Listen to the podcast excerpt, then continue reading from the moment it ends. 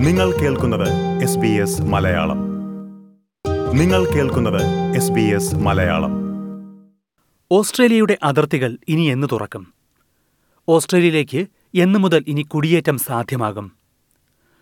ഇന്നലെ അവതരിപ്പിച്ച ഫെഡറൽ ബജറ്റിൽ സർക്കാർ എന്താണ് വിശദമാക്കുന്നത് എന്ന കാര്യമാണ് എസ് ബി എസ് മലയാളം ഇനി നോക്കുന്നത്. ഈ പോഡ്കാസ്റ്റിലേക്ക് എല്ലാവർക്കും സ്വാഗതം. പോഡ്കാസ്റ്റുമായി നിങ്ങൾക്കൊപ്പം ഞാൻ ദിജു ശിവദാസ്. ഓസ്ട്രേലിയയിലേക്ക് വരാനും വിദേശത്തേക്ക് യാത്ര ചെയ്യാനും കാത്തിരിക്കുന്നവർക്കും രാജ്യത്തേക്ക് കുടിയേറാൻ ശ്രമിക്കുന്നവർക്കും കൂടുതൽ കാലം കാത്തിരിക്കേണ്ടി വരുമെന്ന സൂചനയാണ് ഫെഡറൽ ബജറ്റിൽ സർക്കാർ നൽകിയിരിക്കുന്നത്. കോവിഡ് ബാധയുടെ പ്രത്യാഘാതങ്ങളിൽ നിന്ന് കരകയറാനായി ബജറ്റിൽ നിരവധി നടപടികൾ പ്രഖ്യാപിച്ചെങ്കിലും ഓസ്ട്രേലിയയുടെ അതിർത്തികൾ തുറക്കുന്ന കാര്യത്തിലും രാജ്യാന്തര യാത്രകൾ പുനരാരംഭിക്കുന്ന കാര്യത്തിലും വ്യക്തമായ സമയക്രമം നൽകിയിട്ടില്ല.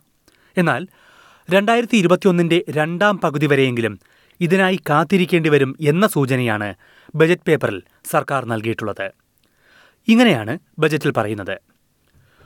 ഓസ്ട്രേലിയൻ സംസ്ഥാനങ്ങളുടെ അതിർത്തികൾ രണ്ടായിരത്തി ഇരുപതിന്റെ അവസാനം വരെ അടഞ്ഞുകിടക്കും എന്നാണ് അനുമാനം. വെസ്റ്റേൺ ഓസ്ട്രേലിയ ഒഴികെയാണ് ഇത്. വെസ്റ്റേൺ ഓസ്ട്രേലിയയുടെ അതിർത്തികൾ രണ്ടായിരത്തി ഇരുപത്തിയൊന്ന് ഏപ്രിൽ ഒന്ന് വരെ തുറക്കില്ല എന്നാണ് വിലയിരുത്തൽ. രണ്ടായിരത്തി ഇരുപത്തി ഒന്നിന്റെ രണ്ടാം പകുതിയോടെ രാജ്യാന്തര വിദ്യാർത്ഥികൾക്കും കുടിയേറ്റ വിസകളുള്ളവർക്കും രാജ്യത്തേക്ക് വന്നു തുടങ്ങാൻ കഴിയും എന്നാണ് അനുമാനം. പെർമനന്റ് റെസിഡൻസി വിസകളിലെത്തുന്നവരുടെ കാര്യമാണ് ഇവിടെ സർക്കാർ സൂചിപ്പിക്കുന്നത്. ചെറിയ തോതിൽ ഘട്ടം ഘട്ടമായിട്ടാകും ഇത് നടപ്പാക്കുക എന്നും ബജറ്റിൽ പറയുന്നു.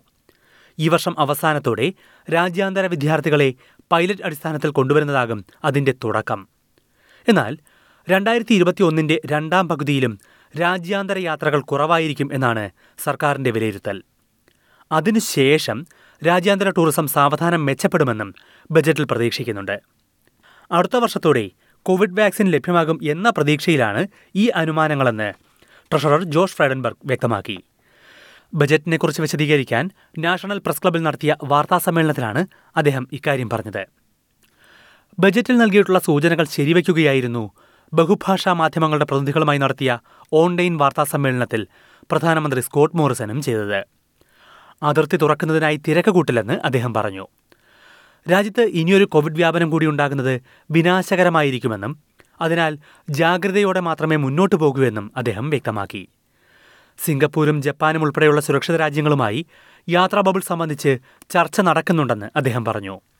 അടുത്ത വർഷത്തോടെ സിംഗപ്പൂരുമായി യാത്രാ ബബിൾ സാധ്യമായേക്കുമെന്നും പ്രധാനമന്ത്രി സൂചിപ്പിച്ചു. ന്യൂസിലൻഡുമായി യാത്രാ ബബിൾ തുടങ്ങാൻ സർക്കാർ ഇതിനകം തന്നെ തീരുമാനിച്ചിരുന്നു.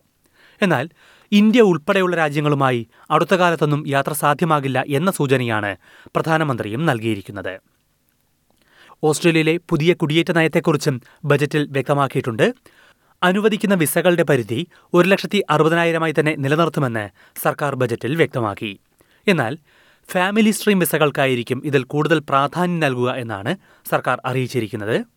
ഇതിൽ തന്നെ ഓസ്ട്രേലിയയിൽ നിലവിലുള്ളവർക്കായിരിക്കും കൂടുതൽ പ്രാമുഖ്യം നൽകുന്നത്.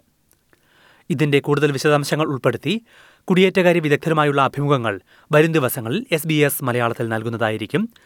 എസ് ബി എസ് മലയാളം വെബ്സൈറ്റിൽ നിന്നും എസ് ബി എസ് റേഡിയോ ആപ്പിൽ നിന്നും ഇത് കേൾക്കാൻ കഴിയും. അല്ലെങ്കിൽ ആപ്പിൾ പോഡ്കാസ്റ്റിലും Google പോഡ്കാസ്റ്റിലും S B S Malayalam podcast കേൾക്കാം. S B S Malayalam website സന്ദർശിച്ചാൽ ഇതിന്റെ വിശദാംശങ്ങൾ എല്ലാം തന്നെ ലഭിക്കുന്നതായിരിക്കും. ഈ പോഡ്കാസ്റ്റ് നിങ്ങൾക്കായി അവതരിപ്പിച്ചത് Diju Sivadas. Like share comment S B S Malayalam Facebook page